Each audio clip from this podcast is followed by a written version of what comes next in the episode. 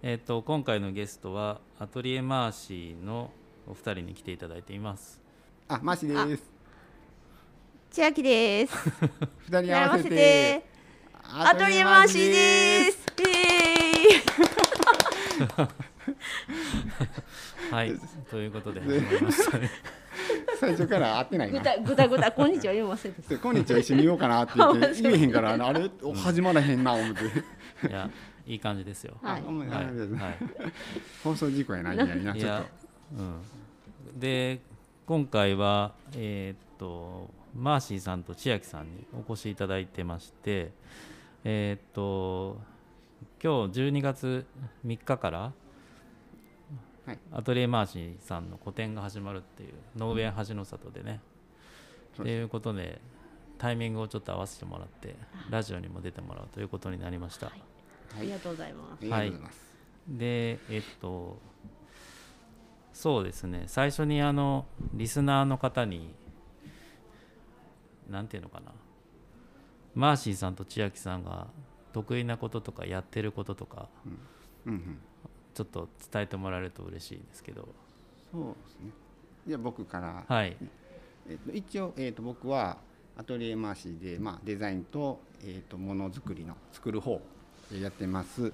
でえっとなんていうんだろう。基本的にはなんかひらめいたものをえっと作る何何かに何か決まったものだけを作るんじゃなくて、えーまあ、今回は編み物をやったりでまあ仕事柄ちょっと金属を扱う仕事なんでその金属を加工してなんかオブジェを作ったり、えー重機を作ったり、まあ、そういうのが、まあえー、と好きで、えー得意としています。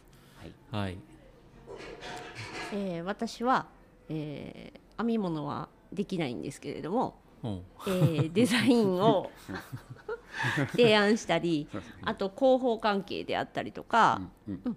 そこをえっ、と補ってます。うん。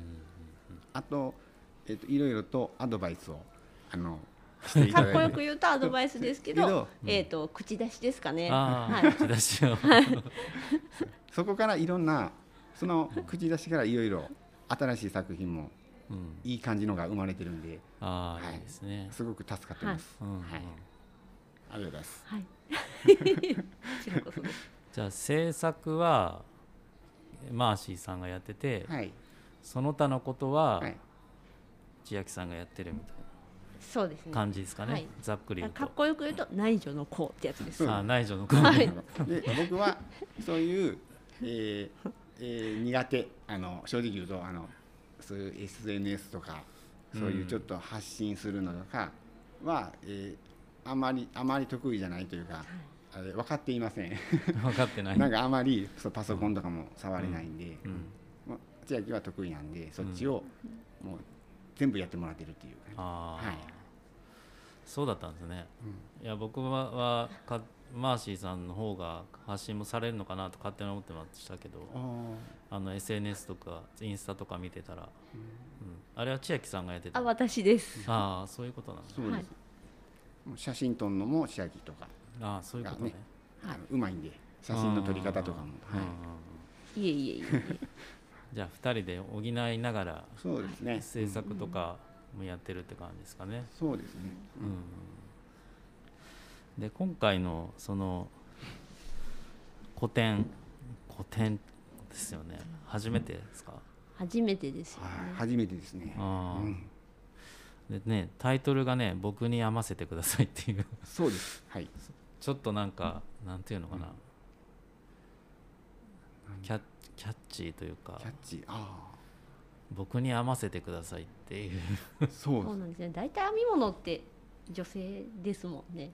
うん。そうですよね。ねイメージよねやっぱり、うん。うんうん。でまあね、やっぱり大体女性の人がね編むっていうイメージがあるかなと思うんですけど、うんまあ実はあのまあまあ中年のおじさんが編んでるっていう、そこでなんかああ僕にっていうことは男性が編むんかなみたいな、そうですね。そこでまあちょっと引っかかるかなと思って、うんうんでまあねちょっとインパクトのあるものをを考えたらそうなったって感じですかね。うんうんはい。なんで今回はそのニット帽はい。の展示して、あとあれなのかな。はなんか注文とかも受けられるみたいな感じになってるんですかね、えっとそういうわけではない。えっと注文は？う受けじ受けますね。うん。注文もいける感じなんですね、はい。なるほど。とあのちょっと部分部分的なそのアイテム。あのうん全部じゃないんですけど、うん。注文を受けれるアイテムとで、一点物のアイテムうん。っていうのを、えっと、カテゴリーを分けてて、うん。まあちょっといろいろねうん。毛糸のい、えっと種類だったりとかあのちょっとなかなか毛糸って、えー自分たちが気に入ったやつが見つからない時とかもあって、ん。でまあ割とな数が揃ってて気に入ってる毛糸があるものはオーダー受けてで作らせてもらうって感じで。ううん。ん結構帽子一つなんですけど、まあまあ毛糸のこうなんていうかね玉使うんで材料使うんで割と数がないと一つ編み上げれないんで、うん。だからそのオーダー受け入れる材料があるものだけ。うんうんうんそれだけちょっとオーダーさせて受けようかなっていう感じで、ああなるほど、はい。そんな感じね。素材にもこだわってるので、ううん。んうん一応あのコットン100をベースに、うん。であとちょっと色がやっぱり蛍光色とかだったら出にくいので少しアクリルは入ってるんですけど、もう全然肌触りには問題のない程度う。でん。させてもらってるので、じゃあやっぱその素材にこだわりっていうのは、やっぱこうかぶった時の感じとか、ん。あと見栄えとかそういうのはやっぱ考えてとかって感じなんですか？素材選びとか糸をどういう糸を選ぶかとか。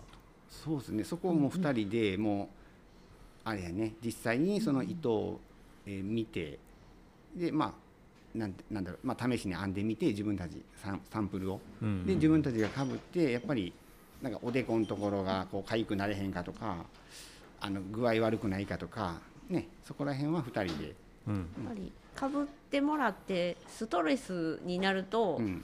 あの良くないのでうん。うんうんノンストレスっていう。うん。ところを目指してます。目指してます、うんうんうん。はい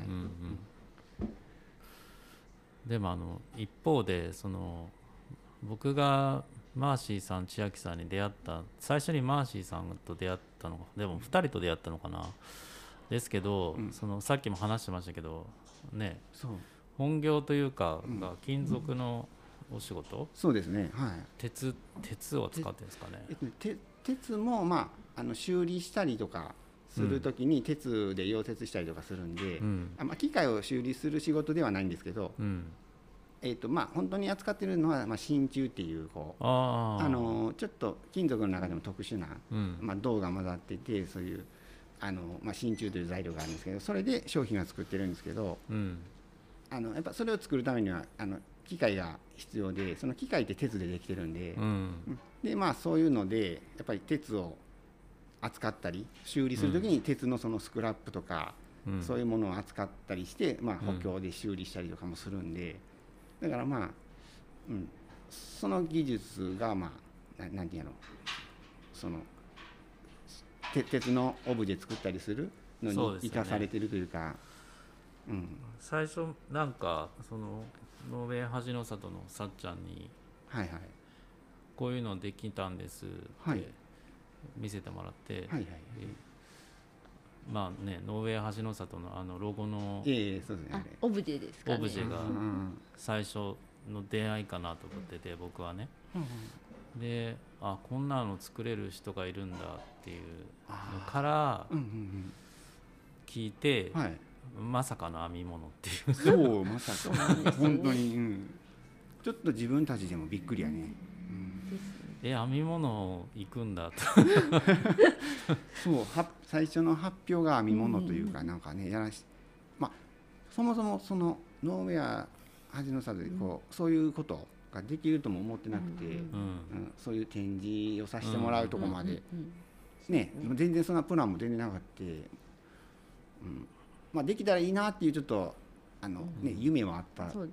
あった感じやけどね。この前に一度あのパーフェクトデーではうんさせてもらったんですけど完全燃焼みたいな感じだったんでその時はあのアクセサリーとか今私つけてるこん。なアクセサリーとかうん、真鍮のね、いろいろまあうんそういうアクセサリーも作ってるんで、ああ出したんですけど。うん、あそうか、そうそうそう、うん。まあ、今回は編み物主体だけど、はい。アクセサリー金属アクセサリー真鍮とかも使ってえーそうですね。やってる、重機とかね。重機も作ったりとか、ううん。ん。あの基本的にはもう自分が作りたいって思ったもの。を、うん。でどんな材料でも、まあ、あのつつく作れるかなっていう、うん。うん。そそうですね。そん。な感じかな、うん。うんうん。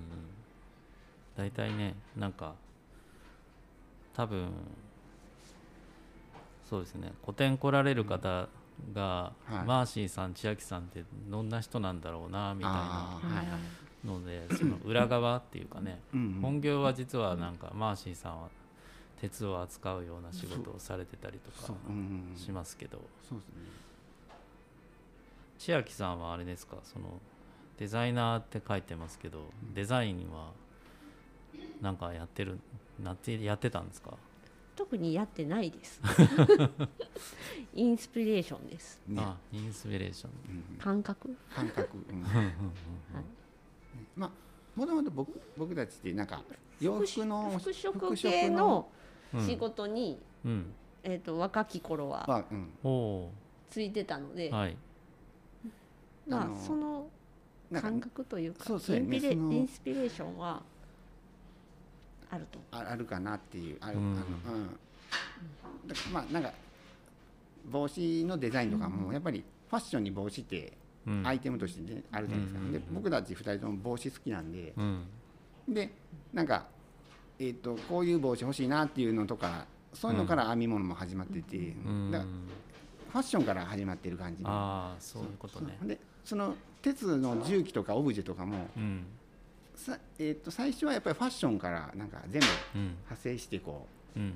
なんかお店にこういうオブジェあったらかわかっこいいかなとかこういう看板あったらお店の顔か顔になるかなとかそういうのでなんかそういうのも作り出してる感じなんでなんかうん。全部そうお店、えー、とファッションの例えば感じ自分が古着屋さんをやるんやったらこんな看板置きたいとか、うん。こんな重機に服かけたいとかうん。うん結局なんか全部こうリンクはしてるっていうか。あ作りたいものは作ってるけど、えーと全部ファッションから最初あうんうんうん。始まっててうんみたいな。うんうんじゃあお二人ともファッションが好きでとか興味があってとか。そう大です大好きですね、うん大好きなんで、うん。はい服もインテリアも大好き。うんうんうん。うんうんそうですねそういう感じだったんですね。そうだって僕もなんかこうやってゆっくり話聞くことってね今までなかったからうんうん。恥の里でねお会いすることはあってもそうですね「こんにちは」ぐらいで。確かに。で、まあ、ちょっと世間話ちょっとしてそう。とかねぐらいやったんで。どんな感じの経歴なのかなとか、はいうん確かにね僕ら井上さんのなんかね職業というかあのパパあのプログラムとかね、うん。そういううんそれはなんか一回聞いたことがあったけど、うん。僕らの方は何してるとかは多分言ったことなかったんで、うん。ね。大体なんかさっちゃん経由で間接的に聞いてて。あですよね。うん、ん。さっちゃん物知りなんで。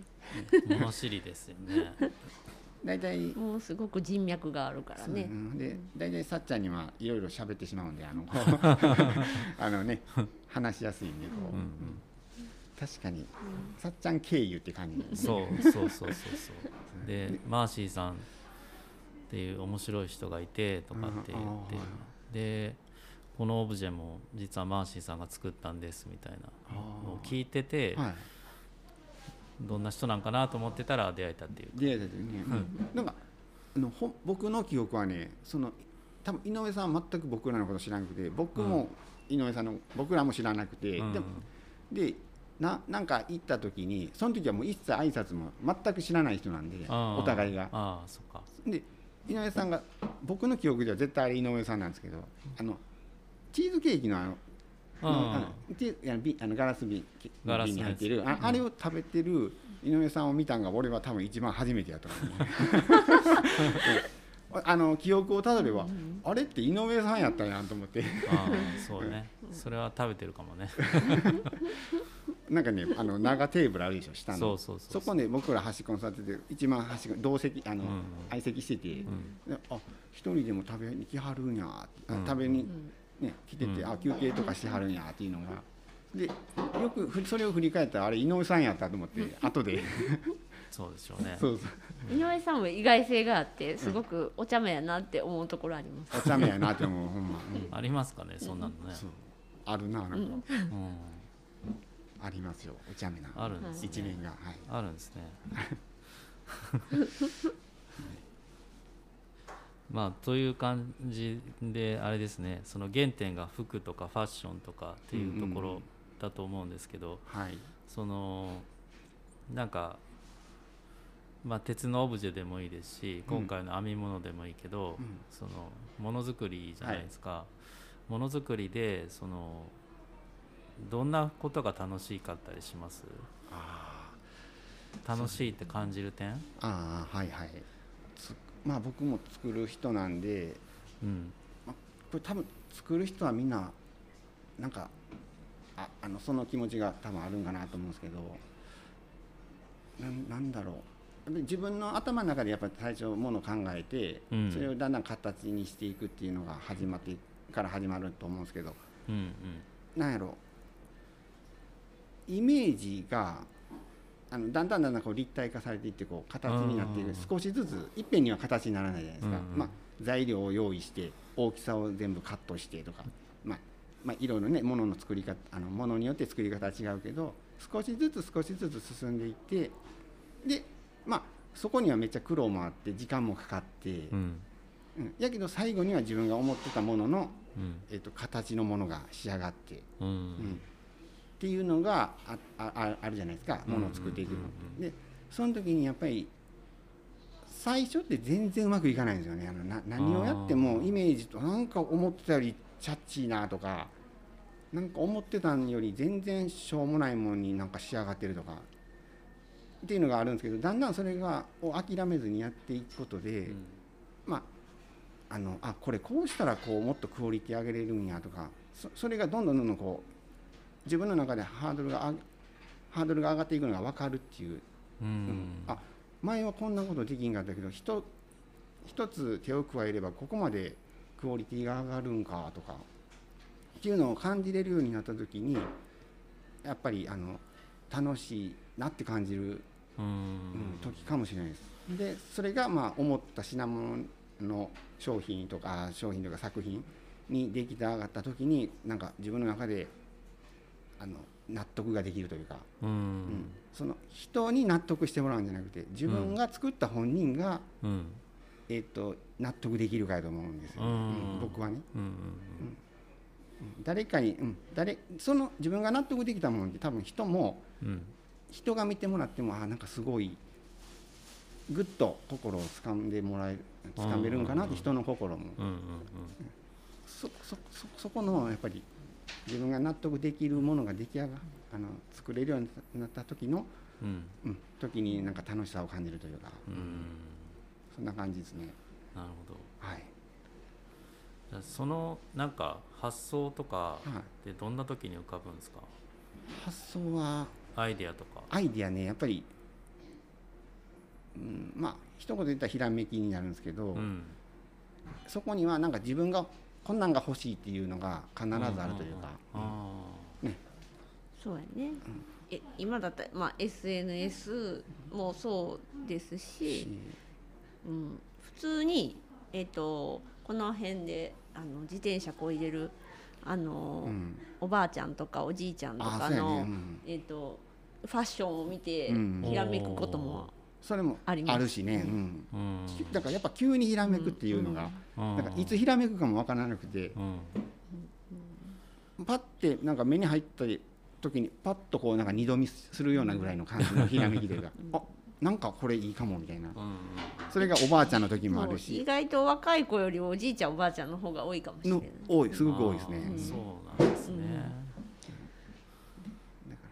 多分なんか僕もものづくりしてるというか、うん。してるけどそのやっぱひらめきって、うん。そのすごい考えて考えてみたいな出てくるもんじゃないじゃないですか。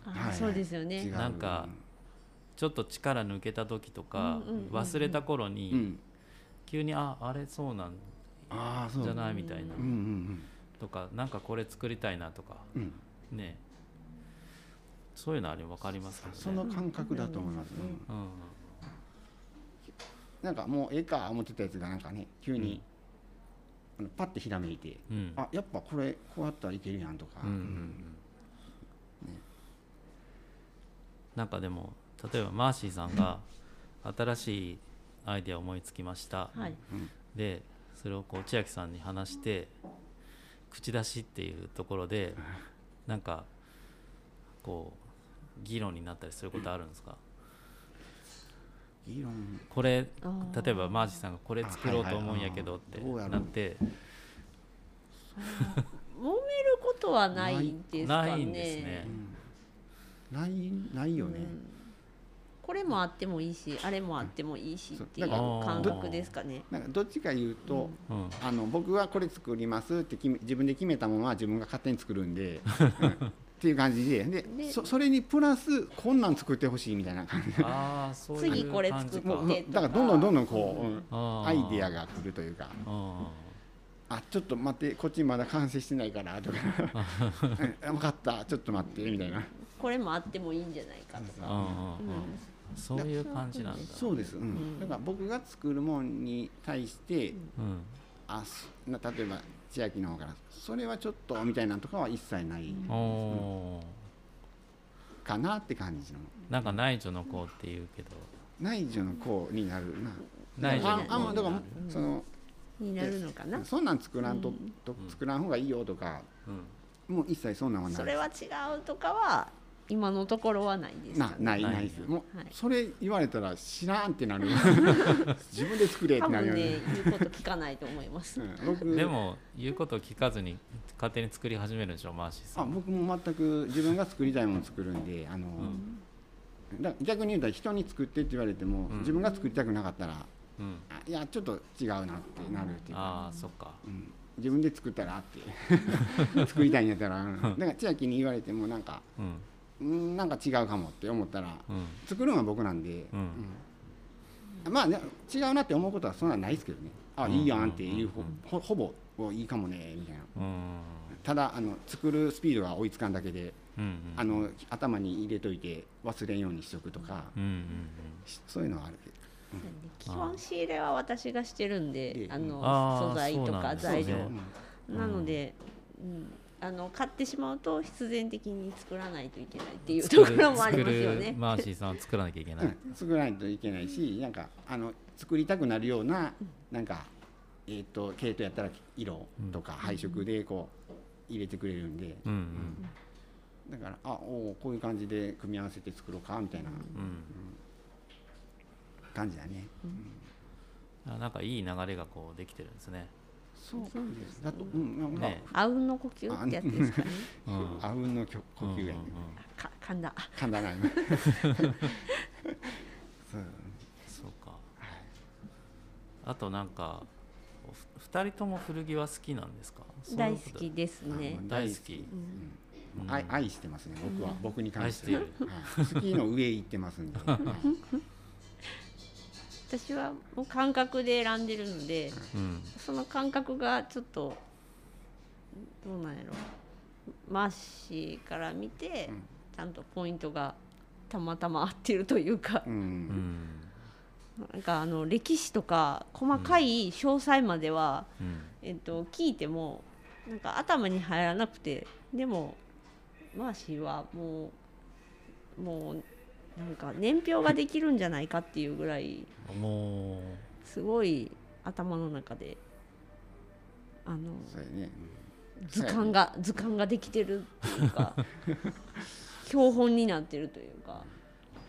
まあ、男性って基本ストイックになるんでね。何あの、ね。何の、うん、カテゴリーにおいてうも、ん。たうんなんか女性女性とちょっと違うかもしれない、違うのかなとはちょっとそこは思うかもしれないです、うん。服でも服が好きだけじゃなくて、その服のなんかバックボーンとかもやっぱりうんうん。これはなんでこういうふうに作られたんやろとか、うん。これは何年代の洋服なんやろとかももうやっぱよ古着が好きな上では絶対そこあの、うん。知識としてはうんうん。持っとかないとあのなんていうのね。うんまあまあ古着屋さんやったっていうのももともともとね古着屋さんやったんでそれで飯食ってたんでうんうん。やっぱお客さんに説明もできないといけないっていうのもあるし、うんまあそこで覚えたんで覚えないといけなかったんでう、んまあ好きなことなんでやっぱ覚えれるっていうのもうん。うん。頭にやっぱ入るんでうん。そんな感じでねやっぱり、うん。だから、うん、その千秋が例えばなんかこう洋服選ぶ時にもあのなんかいややっぱいいもん選んでたらああいいねってなるけどちょっとちゃうなとか、うん。まあまあ、うんうん。そのアドバイスもできたりもうんうん。多少はできるんでう、んまあ、女女性と男性でも選ぶもんはもともとが違うんであんまり僕は基本、じ自分が気に入ったもんはあのその人があの着るわけやからあの文句もないし、うん。ね、ただあの、ね、値段とかねやっぱあるんでうん。それに対してこの値段はこうちょっと、うん。あの違うかなっていうのとかはやっぱあったりするんで、うん。古着でも古着屋さんによって値段違うんで、うん。ね、だからその適正なうん。値段ついてるところもあれば、うん。うんあの嘘みたいな値段ついてるところもあるんで、うん。そうか。そう。なんか千秋さんから見てその古着の魅力みたいな千秋さん目線だとどんなことがありますなんかうん古着がなんか惹かれる興味をも持つ惹かれるポイントみたい一つ古着といってもなうん。えっ、と古着ってわ枠が広くてううん。ん枠広いんですね。一回着たものは古着になるんだけど、うんん。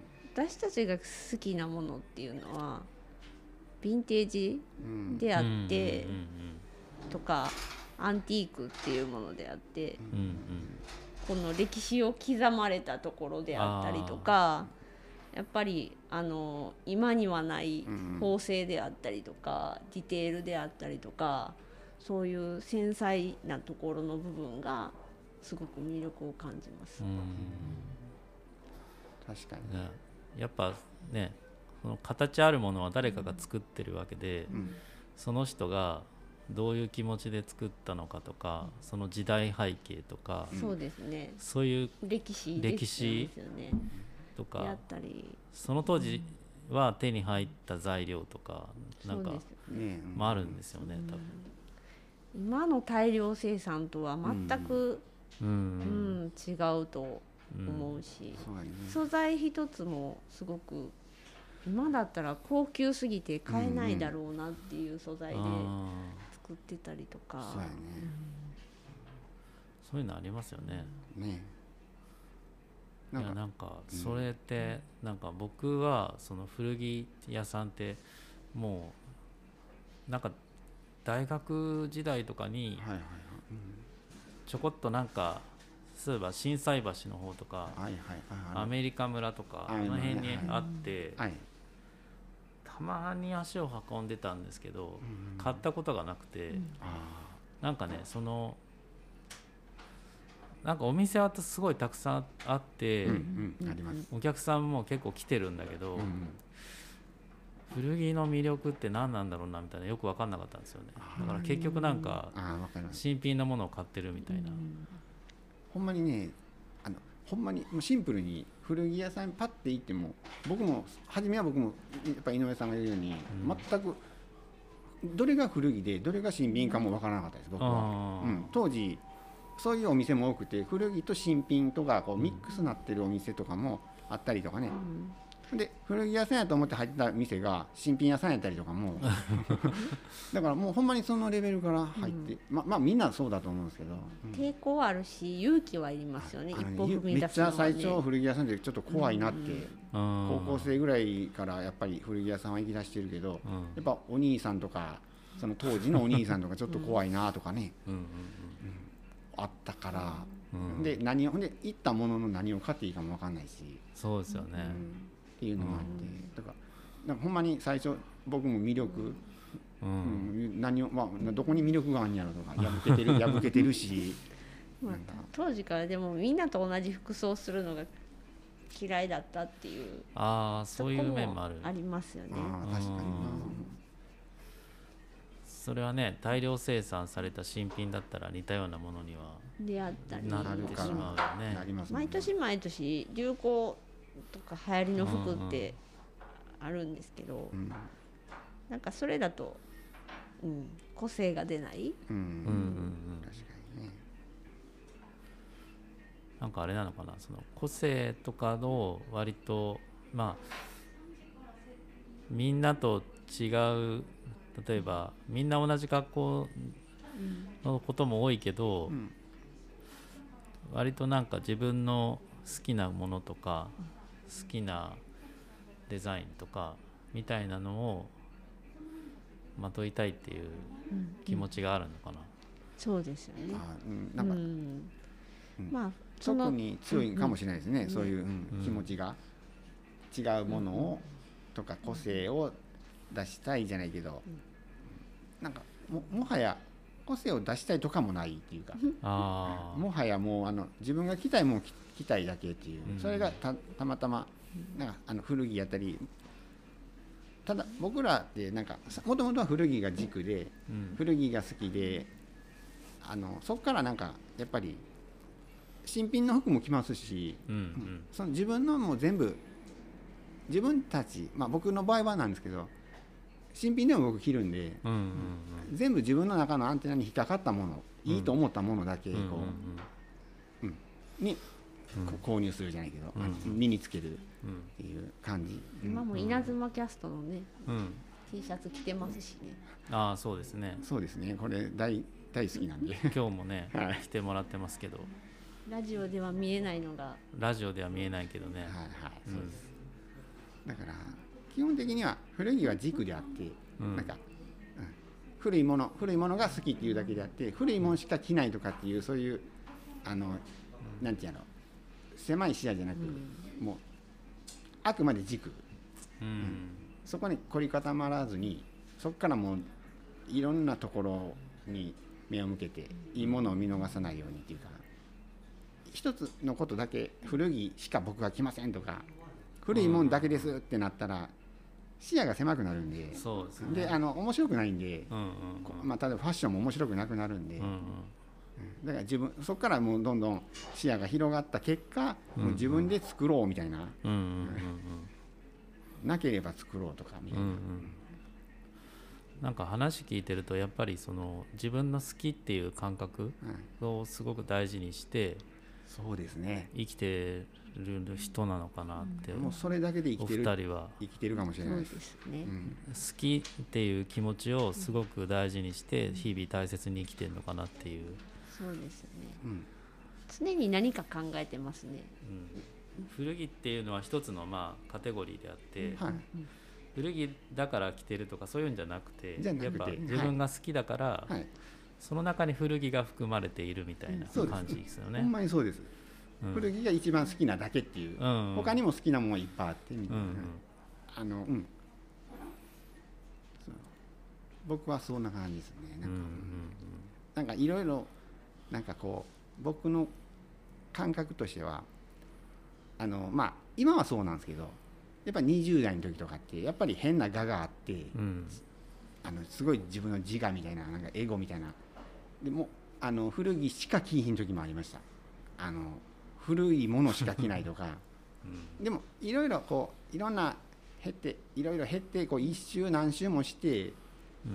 ん、で古いのだけしか着ひんくて新品なんかもう見向きもしない時もあったし実際、うんうんでもやっぱりこうどんどんどんどんこうそうしていくうちにあ古いのだけって面白くないなとか、うんうん基本的には好きやけど、うん、コーディネートもやっぱ決まってくるんで毎日同じ感じというか、服を次々古い服を買ってもね結局同じ雰囲気にはなっちゃうんで、うんうん。コーディネートが。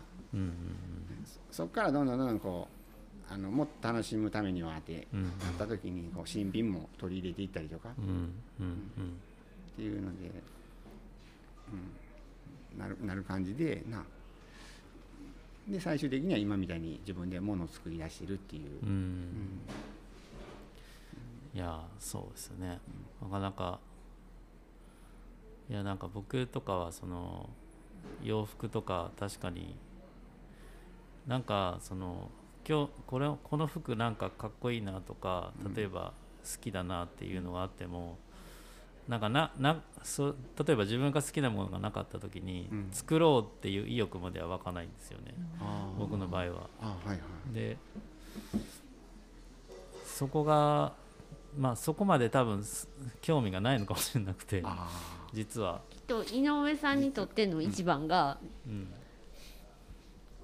また別のものだからじゃないですそうそうう。んただそうやねほんまに。だからそれも人によって違うじゃないですか。違うそのよね。好きなとこの分野とか、分野がね。そうん、うん。確かに。だなんか僕らの感覚とやっぱ井上さんってやっぱ井上さんもものづくりされてるけど、うんプログラミングっていうところ、全く違うカテゴリーでやってるからその逆に井上さんのそのなんていうんやろうねそのえっ、とそのいやこう目に見えない電波とかね。そうただこれこの今のラジオだって うん。こう声は、えーね、電波で届け届けられるけど、うん。まあ、目には見えないし手にも触れないじゃないですか、うん。耳で聞くことはできるだけでだから。そのそのものづくりもなんか魅力、どんな感じでこう井上さんってこう、まあ、プログラミングにしてもこううん。バーって打ってそのパソコンの中だけではうん。こうなんか完成したってなるけど、それが実際ボーンって飛び出してくるわけじゃないじゃないですか、うん。あの物体として。物体としたくないです来ないでよ手に触ることもできんし、だからその感覚の僕らとは全くうん。そこはねいつもね俺いつ言うてんねんな。なんか井上さんのこの感性じゃないけど魅力、うん。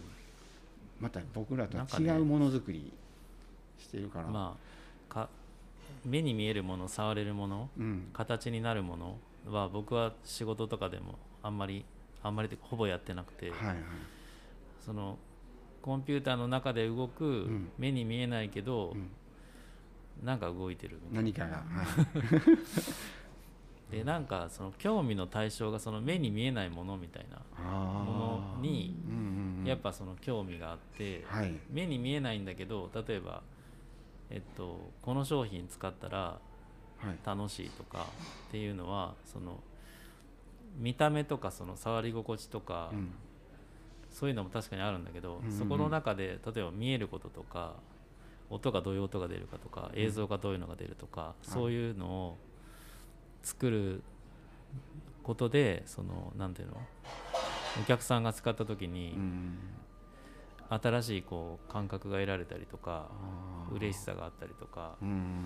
見えないことに対して興味があるのかもしれない。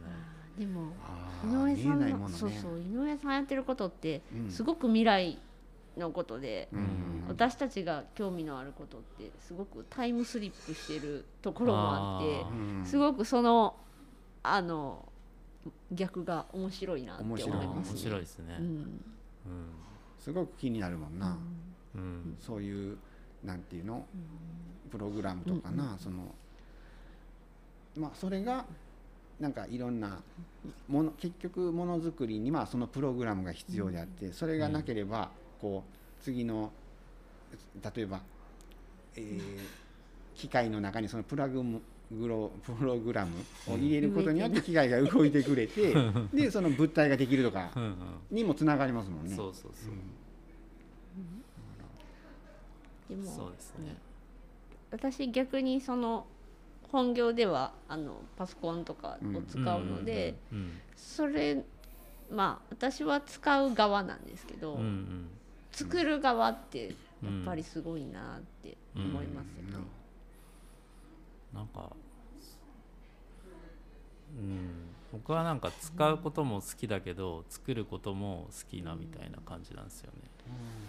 私はいつもあのこういうパソコンであったりあのまあ電子機器は体で感覚で触るんです、うんなので、うん作る側って言ったら想像がつかないんですよね。あこうやったら使いやすくなるとかうん。あの、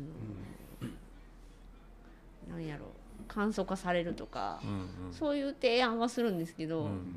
その過程っていうのはもう私の中では頭がおかしくなりそうで こうやってほしいなって言って丸投げするだけです。は なるほどね。へい、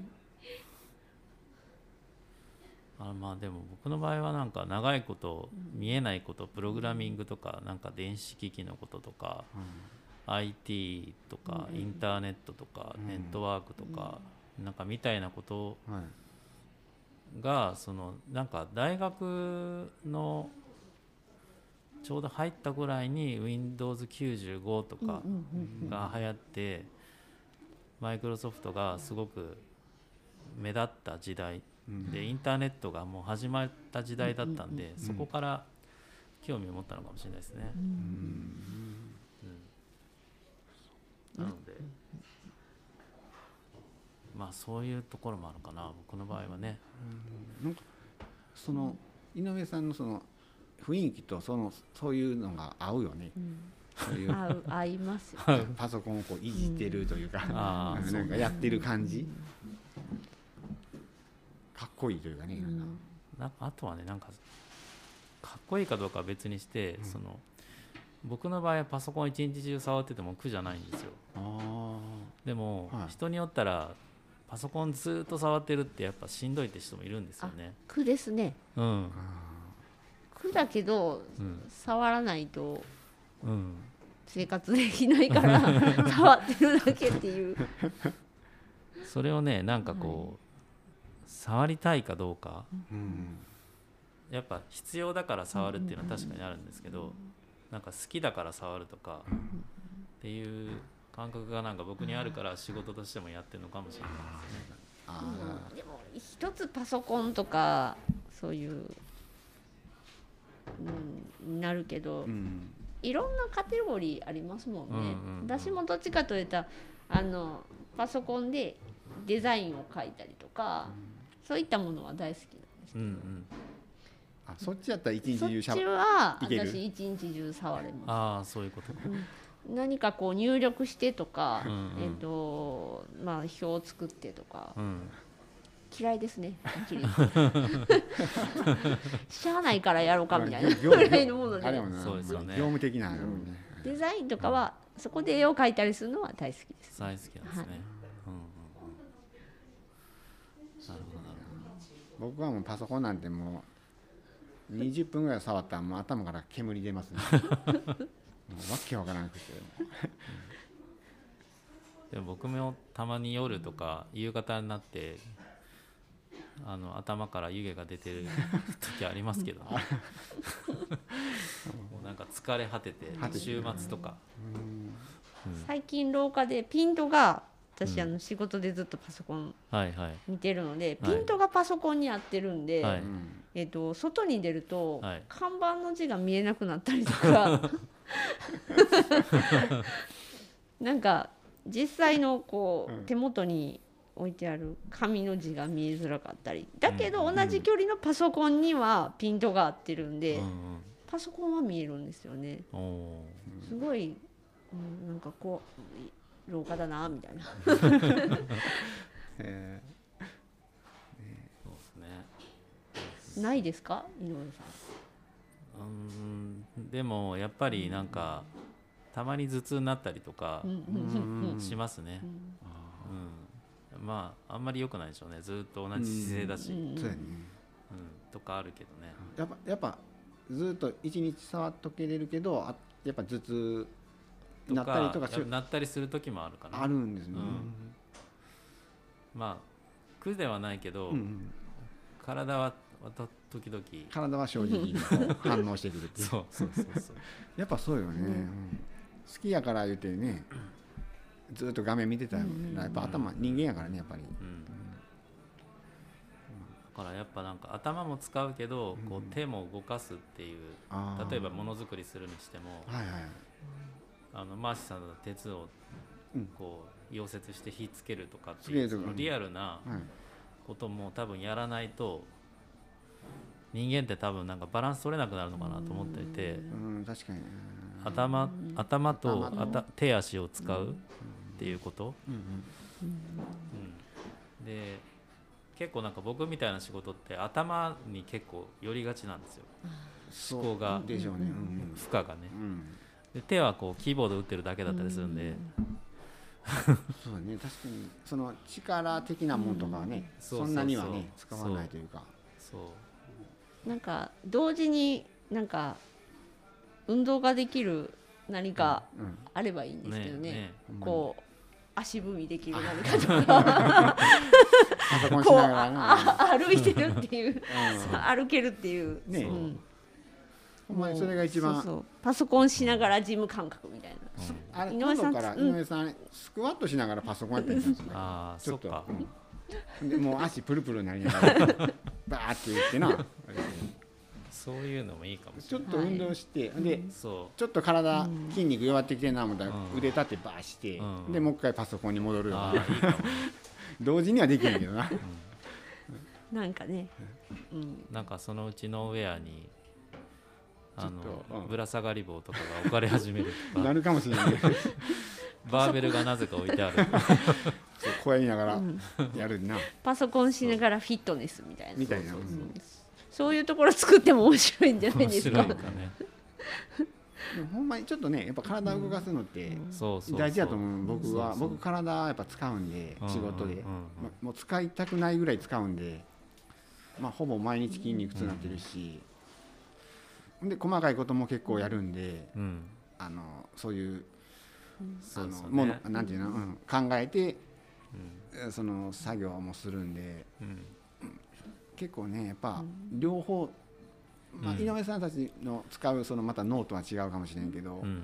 うん。やっぱり、えーこの作業がうん。何日かかるとか計算しながらこうスタートするんで,、でこここまでの納期でこう品物仕上げなあかんってこううん。やっぱ工程があるんで、本業の方もうん。これをやってこれやってこれやってこう順うん。番 5, 5工程ぐらいうん。あってやっと商品で完成するんで、それをまあ納期までの間にこうどういう作業でこう全部仕上げるかとか、うんまあ、何日か前からものづくり始まるんでで明らかもう時間足りひん時とかもあるんでその時はもう巻いて作業したりとか、でも巻く言うてもやっぱり物理的なねあの時間人間のその能力ってあるんで、うん。例えば1日1000個しか作れないものをに2000個作ることってできないじゃないですか。だからもうもうすごい戦いというか あ時間が足らんとか。そうですね。うん。そういうのありますね。ものづくりでもね。変変な頭の使い方というかね、うんなんか僕がやってるものづくりとマーシーさん千秋さんがやってるものづくりでちょっとすごく対照的というかあ真逆なことをやってるかもしれないけど、うん。でもなんか根底に流れてる水っていうか地下水みたいなものははい。なんか結構に同じなのかなとは思ってますけどね、そうですよね。ーいや同じやと思います、うん。ね。うん。僕はもうどんなものづくりしててもうんそうかなと根底は同じだと思います。ねそのリアルな作品手に持てる作品作る人も、うん。えーそうじゃなくないものうん。作る人ももともと作ってる根底は同じでう、ん。そうですよね。だからやっぱり昔から日本人ってやっぱりものづくりっていうところうにん。すごくうん。あの長けてるっていうところっていうのはやっぱりねこのまま何においても残していかないといけないんじゃないかなって思いますよね。そうですよね、うん、なのでやっぱりものを作る職人っていうのをうんうんもう少し日本全体で考え直して、なんか、ね。大事にしてほしいですよね。う。んあとそういう場所、ものを作うるん。ために必要なその、まあ、アトリエじゃないけど工房とか、まあ、そういうものがないとやっぱ物って作れないんで、家でね、鉄の、ね、あオブジェ作れって言ってもそんな火花も飛び散るし、そうですよあねのやっぱ溶接したい言うても溶接の機械って大きいんででうん。ガスとかもいるし、うん。そんなもん自宅に置いてたらもう火事になるしね。やっぱりこういう、ね、工場みたいなのが絶対ないと物を作れないしだからそういうのをなんかこう日本というか国国とかまあそういう街があったらいいなってまあなんかそれがこの恥の差とかそういうところがこうなんか僕はすごく感じてて魅力な街というか恥の里の恥氏っていう人もねものづくりの人ですからね。恥っていう人がいてうん。うんの里ってついてるんで恥の里っていうはいはい。名前なんですよね。あー。まあ埴輪とかそういうのを作ってこの辺の地域でものづくりをうん。中心にまとめてた人っていうのが恥氏っていう人。なんかてっちゃんにちらっと聞いたことあるかな、うん。うんうんちょっとだけ。うんうん。でああでなんかでもなんかそれにこうもっとこうなんていうの？ね。ね。いろんなクリエイターがこうんうん。うね集まってきて、うん。うんでなんかここではものが作りやすい、うん。発表もしやすいうんところ、うん。にねね。携われたらたいいね。いいね。うん全然生まれ故郷でもなけれれば。うん、育ったところでもなければうん。なんですけど、ん。やっぱりねこうやってノーウェアっていうところとうんうん出会ったことでうんうん。参加していきたいですよね。なんかその僕らはそういうのをなんて発表したりとかもの、うんうん。もっとものを作りたいっていうふうにこう刺激を受けたのがやっぱノーウェアうんの里でに来たことうん。がもうスタートかなっていう。うんうんうん。そこから始まってる原点というか、そうですよね。なんかノーウェアとのさっちゃんとの出会いとかなんか出会出会えてよかったこととか嬉しかったこととか新し新しくなんかできるようになったことみたいなのあるんですか？ノーウェア、ねがと出会ったことで。ノーウェアを見つけたのはあの千秋なんで一番最初は。い私が自分のインスタでうん。ノーウェアの,、まあ、あの入り口あたりの写真が出てくる感じのものが出てきあの PR が出てきて。あでもう第六感というか六感で あここいいかもっていう感じで「いてみいひん」って言って。そうですね、で行ったもののあの入り口にの看板に うん。なんかメニューの表がないと うかん。金額が書いてないとか もうなんか細かいことを言い出して「そうそう。はいので僕がどうしよう」とかっていう。僕が言い出して「えほんまに飯食える?」って 「ほんまにここご飯食べるとこ?」みたいな、うん。僕そういうあのカフェとかも疎かったんで。もともとどっちかというと入りにくくてうん。あの一人でも入よう入らないタイプやし、もう飯はちゃっちゃって食べるもんやみたいな、そっか。でも雰囲気的にはここはいけるって 私は感じれるんですよね。うんうんであすあの出てきたメニューがもうもう、ね。うん、舌をうならすというか、うん。もう、あこんな美味しいもん。そうそう。初めてのなさっちゃんの。こんなの家で作れないわそうみたいな。うんね。うん。あのお料理はびっくりしたな、うん。まあね。そのすおおお菓子もな美味しかったしな、うん。うん。でそれをきっかけにいろいろあのさっちゃんに「美味しいですね」っていう話からうん。いろいろね。うん。うんうん。仲良くなっていって、でものづくりもしてますっていうみたいなね、うん。話話にから今に至るという、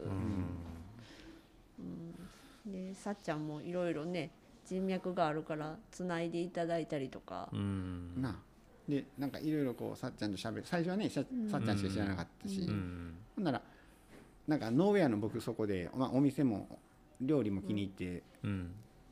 でまあそういう話していくうちにものづくりしてるって話もして、うんほん。であのノーウェア恥の里のあの。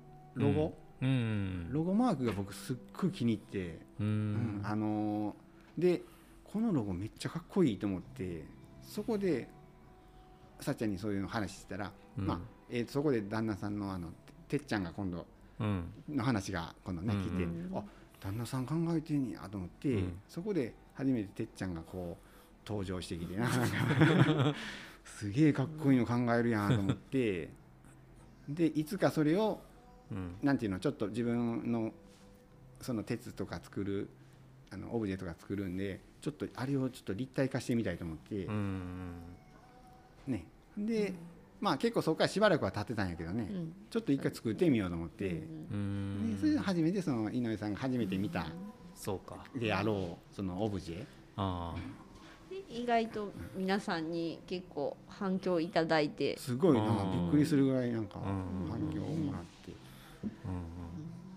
ずっとなんか同じ位置に定位置にこう いつも置いてもらえてるっていう。そうですよね。あれ、うん。なそう。ですよね。でなんかあすごいご夫婦やなと思って、うん。なんかまあお料理美味しいし、うん。ねさっちゃんの料理美味しいし、てっちゃんの。のやってるプロジェクトからすごいなーってね。思いますよね、うん。若いのに、うんうん。2人のそのちょっとなうん。力うんうん。にだいぶ刺激受けて、今回もだいぶなもうお二人に協力していただいて、うんでまあね。2人だけじゃなくてもうそのスタッフの、うんうんね、女の子たちにも写真撮って、うん。商品の写真撮ってもらったりとか、なるほど。またその撮り方もめっちゃセンスあってなんかこおうもう全然ねもうお願いしますじゃなくてもう本当にこうなんていうのこんなんやってみたんやけどみたいなんで見せてもらったらめっちゃ良かったな。ーうん。感動します。すごい。うん。うんいい写真撮ってくれてたりうんうんしてて、なんかこうやってみんなに支えられながら。そうねものづくりとかまあいろいろできるのが幸せだなとそうやね。もうほんま初めてこういういうん。初めてね今うん回うん。こうそういう個展やらせてもらううんうんのもまあ作品作ることはできてもねうん。でもそこまでやっぱりそういうね全てはできないじゃないですか。うんうんなかなかみんなに PR って言ってもすごく難しくて。難しいし、うんうんうんまあそそこをすごいフォロー,、フォローしてもらって、うん。まあなんなんとかできるというかね。う、ん。うんうん。昨日もね設営しながらうん。夢なのか現実なのかなどっちかわからなくなってきてて。うん、ほんま。現実でしょ。現実。なあ。ほんまにえや今私寝てる中の夢であ現実みたいな。多分それあれやワールドカップ見て寝不足やったから余計ちゃうあのバレちゃった。それ絶対あると思う。なるほどね。でもまあそうですよ。諦めないことですよ。ほんまに。諦めないことですかね。諦めない。うんうんという感じでね今回の展示会は一応今日の12月3日から12月25日まであるということで、はい年内ねうん。1ヶ月ぐらいあるってことですけど、そうですね。はい。在廊される日とかもちょこちょこあるんですか？基本土日ですよね。うんうん。そうですね、うん。もう申し訳ないんですけど生活があるために。平日はちょっとさっちゃんにお任せっていうことで。であとまあクリスマス間際今回は2425って土日になると思うのでお子様とかも楽しんでもらえるように何かちょっと企画を、うんうん。そうやね、うん、考えたいなとは思う。うんうんまあ、ちょっと子どもたちも喜べるようなうん。うん何かを編み物で、うん。えーできたらなみたいな、うんうんちょっとまだ何かは全然浮かんでないんですけど、うんうん まあなんかちっちゃいものでも編編んで。うん。うんなんかこうクリスマスプレゼントじゃないけどうん。なんかねできたらなみたいなね。う、ん。うん。そうですね。ちょっと僕も楽しみにしてます。もうちょっともう、ね、ちっちゃい子が喜ぶような、はい。という形でね、1時間ぐらいね、お話聞いたんですけど、1時間ぐらい経ってます。そんなに？はい。なんか。そのぐらい経ってます。楽し楽しかっ喋り 喋りすぎたしゃべりすぎたかいや、喋ってもらわないとね。あほんま あふ普段ねうん。ちょっと喋ることはねあるけど、うんこんだけしっかりはないですもんねあんまりないですからね。ねここまでは、うんうん。あのいらんとこカットしてくださいね。いらんとこでもなかったと思うんで。いらんとこもいうん。あると思いますあるかな。と いうことで、そうですねあとはまあぼ僕のこのラジオ最後に聞いてるんですけどクリエイティブについてって聞いてるんですけどそれもちょっと2人ずつなんかクリエイティブとはっていうのを聞きたいんですけどクリエイティブ？クリエイティブっていうことってどんなことですかっていう。どう？どう？ななんなと。僕。原点も残しつつ、うん、より新しいもの？うん。うん確かにですかね。うん。僕僕はうーん僕はもうあの自由でいいと思います。うんうんうんあのなんか、うん、なんかいろんなことがねあるかもしれんけどうん。うん自由にすることがもうん。う一番大切だと思うんですよ。うん。好き好きなことを、まあ、自由に。そこは別に仕事でもないし、うんうん。ビジネスでもないわけやから、うん会社の、えー指示に従わなあかんとかも何もないし、うんうん。それが最終的に、うん、なんかそのその、えー自由にもの、えーじ自由に行動すること、うんうんそれがなんか何かが生まれるうんことかなって思うんで、そうですね。もう何にも縛られずにうんうん。やる。っうんうんうん。てことかなと思います。ああ、ありがとうございます。はい、いやでも2人ともなんか違う違うやっぱ観点があるなと思って面白いなと思います。クリエイティブってちょっと抽象的な言葉ですけど、うん。まあね、楽しみましょうって感じですかね。ああそうですね、はい。はい。はい。まあ、楽しみましょうってことで今回のね個展も皆さん楽しんでくださいってことではい。これをお聞きのリスナーさんもぜひ来ていただいて土日はお二人もおられることも多いので、ね、実際お話、ね、してもらって、めっちゃそうですね、しゃ話したいです。うん。いろんな人来てくれてな。うんうん。うん。まあ基本的にもうあのああの全然、えー普通のおじさんと、えーお姉さんなんで 絶対お姉さんっていうとこはすごい間間があった。あすごい間があった。のすごいまああったけど、まあ、ほあんまり気が、ね、使うような人間ではないんで、はい。そうですね。そんなとこでしょうかね。はいそんなところです、うんはいはい。ということでね、えっと、今回のゲストは、えーアトリエマルシェをやられているマーシーさんと千秋さんでした。はいどうもありがとう。アトリエマーシーアトリエマーシーですかね。あマルシェと書くんですけど、マーシー。アトリエマーシーですね。はい。アトリエマーシーの、えーマーシーさんと千秋さんですね。はい。はい。はい、どうもありがとうごあざいました。りがとうございました。ありがとうございました。